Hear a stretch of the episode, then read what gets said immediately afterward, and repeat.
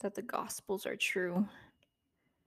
How do we know that the Gospels of Matthew, Mark, Luke, and John are true? And I'm not I'm not necessarily talking about the textual criticism that it can go under. You know, I'm not talking about looking at different manuscripts, comparing them to one another, and seeing if there's more than just like spelling mistakes or grammatical errors. But I'm talking about how do we know that the content itself is true? See, I finished this amazing book recently. It's called Another Gospel.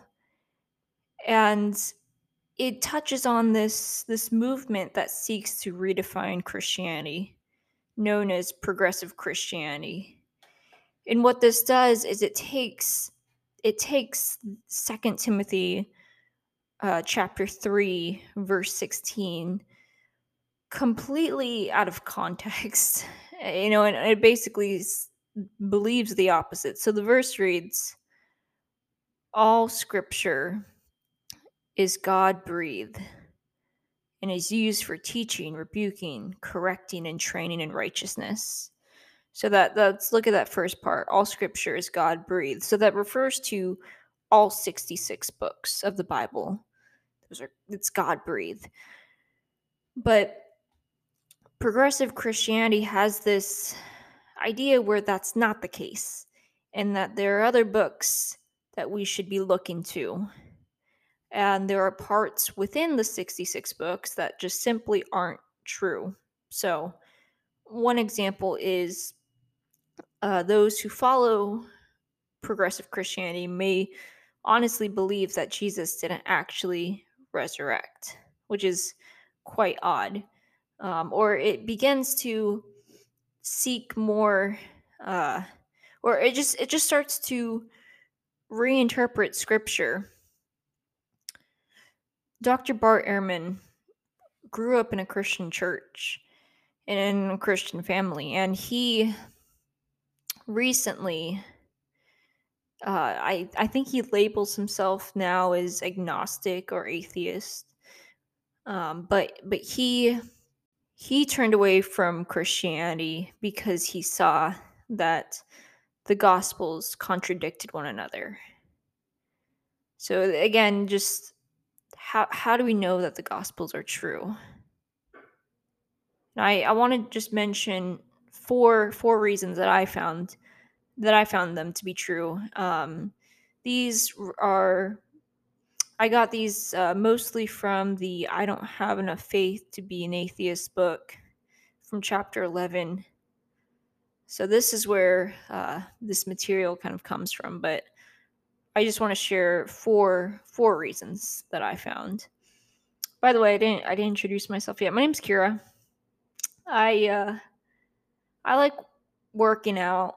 Um, I don't have a degree in theology. I just really like learning about Jesus. Um, and I I feel called to just share what it's like to to be a Christian, specifically what it's been like for me to just live as a Christian in Seattle. Uh, you can find other podcast episodes and my blog at kiragauthier.com. That website, along with other material referenced today, will all be somewhere in the description below. So definitely check that out Uh, because uh, there are some scholars and authors that I'll include in there that are far wiser than me on my best day.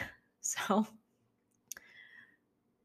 one of the reasons why I see the Gospels, so again, this is Matthew, Mark, Luke, and John, why I see them to be true as well. These New Testament writers include very embarrassing details about themselves.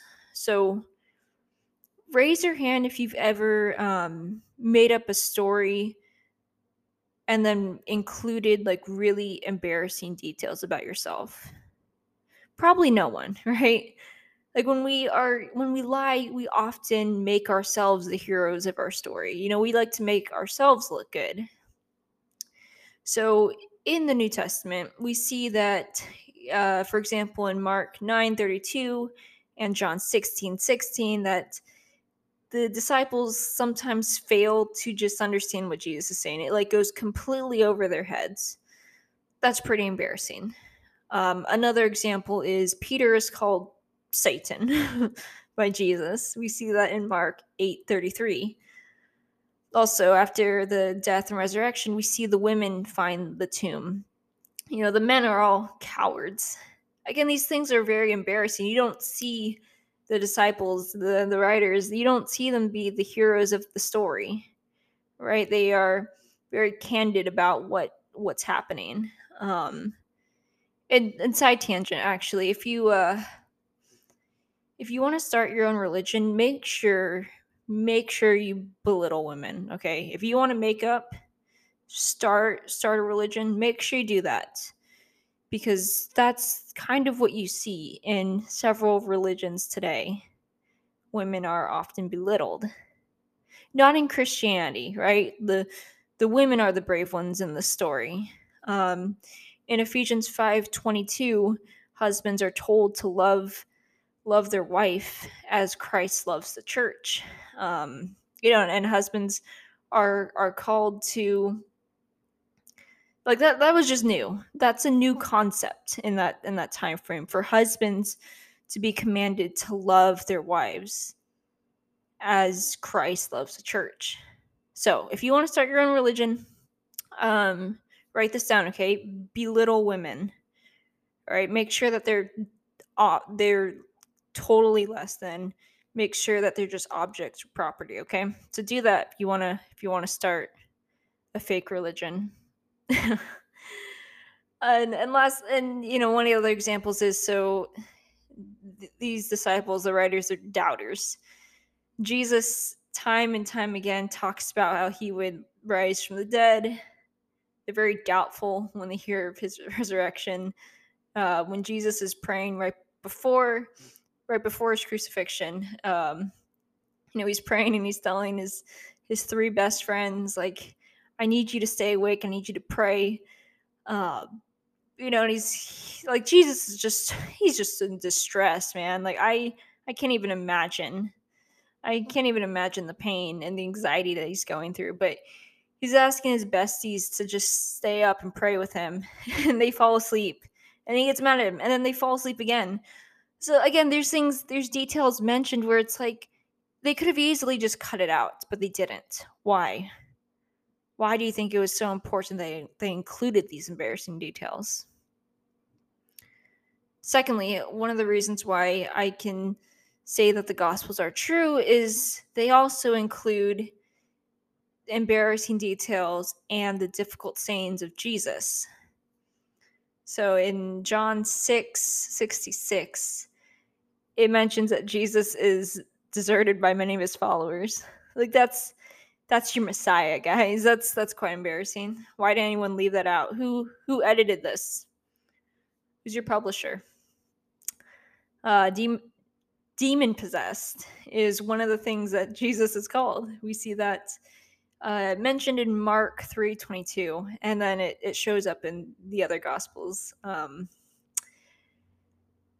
uh, here's here's one that actually a lot of christians including myself uh, this one trips me up. So, Jesus claims to be God.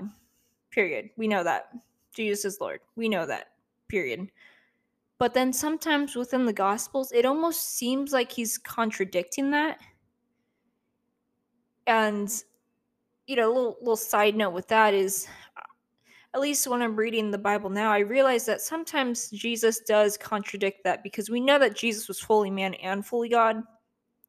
So sometimes these contradictions have to do with him being fully man rather than him being fully God.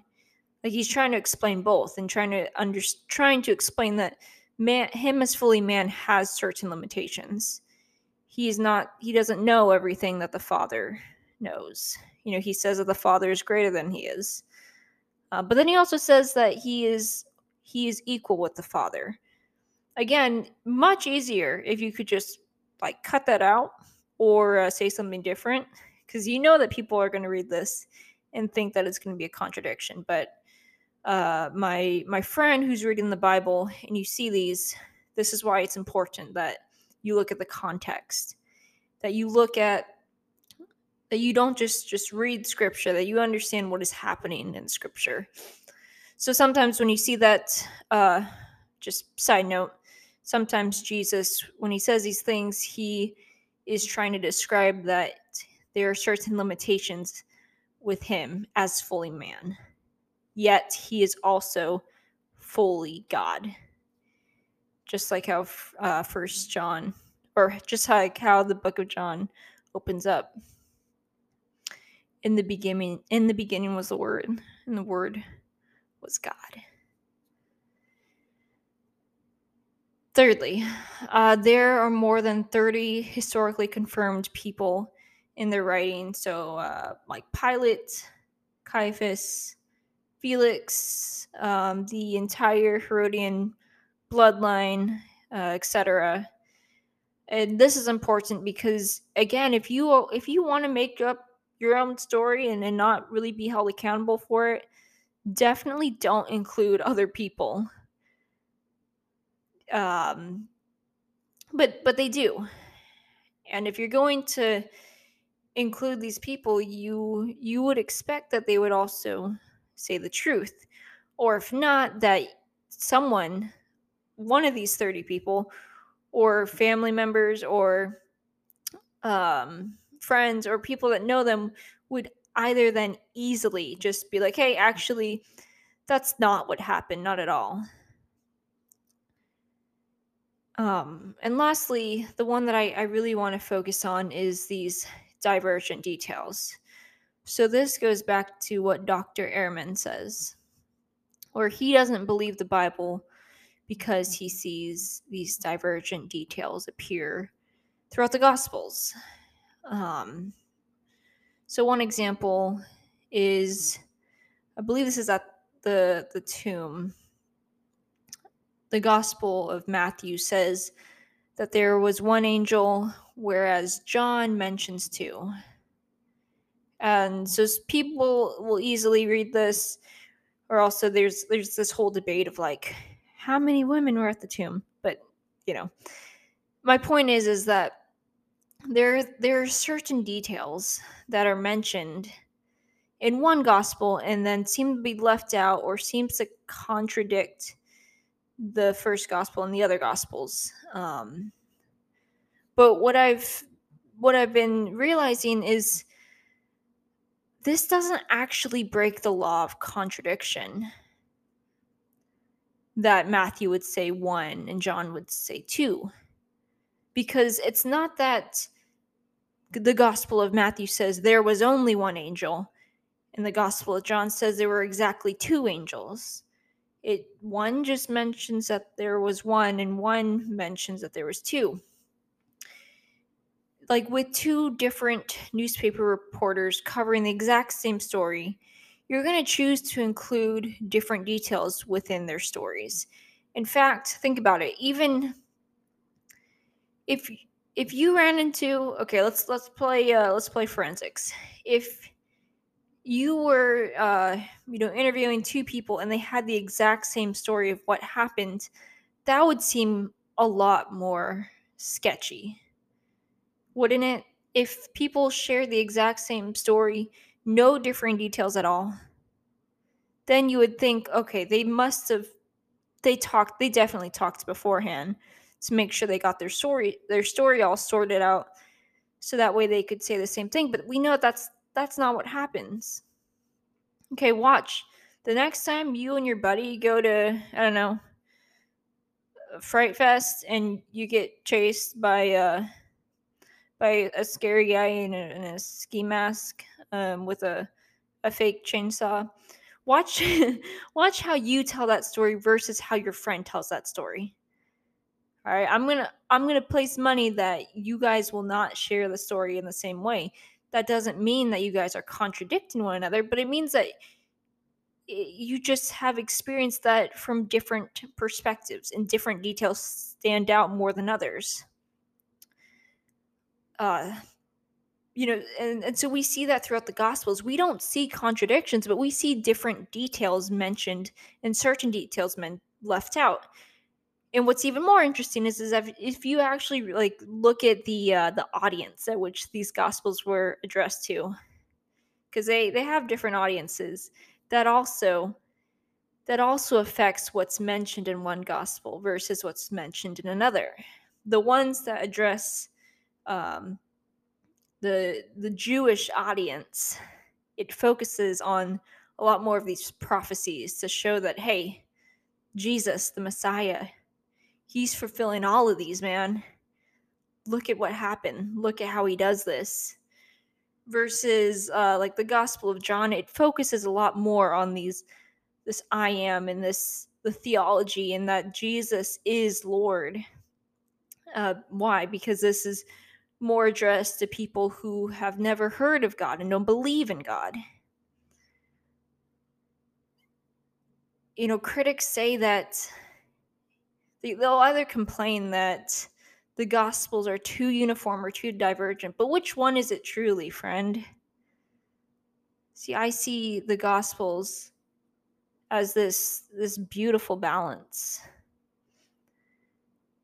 Simon Greenfield, or sorry, Simon Greenleaf, this Harvard law professor who uh, wrote the standard study on what constitutes legal evidence, um, credits his his conversion to Christianity as having come from careful examination of the gospel witnesses.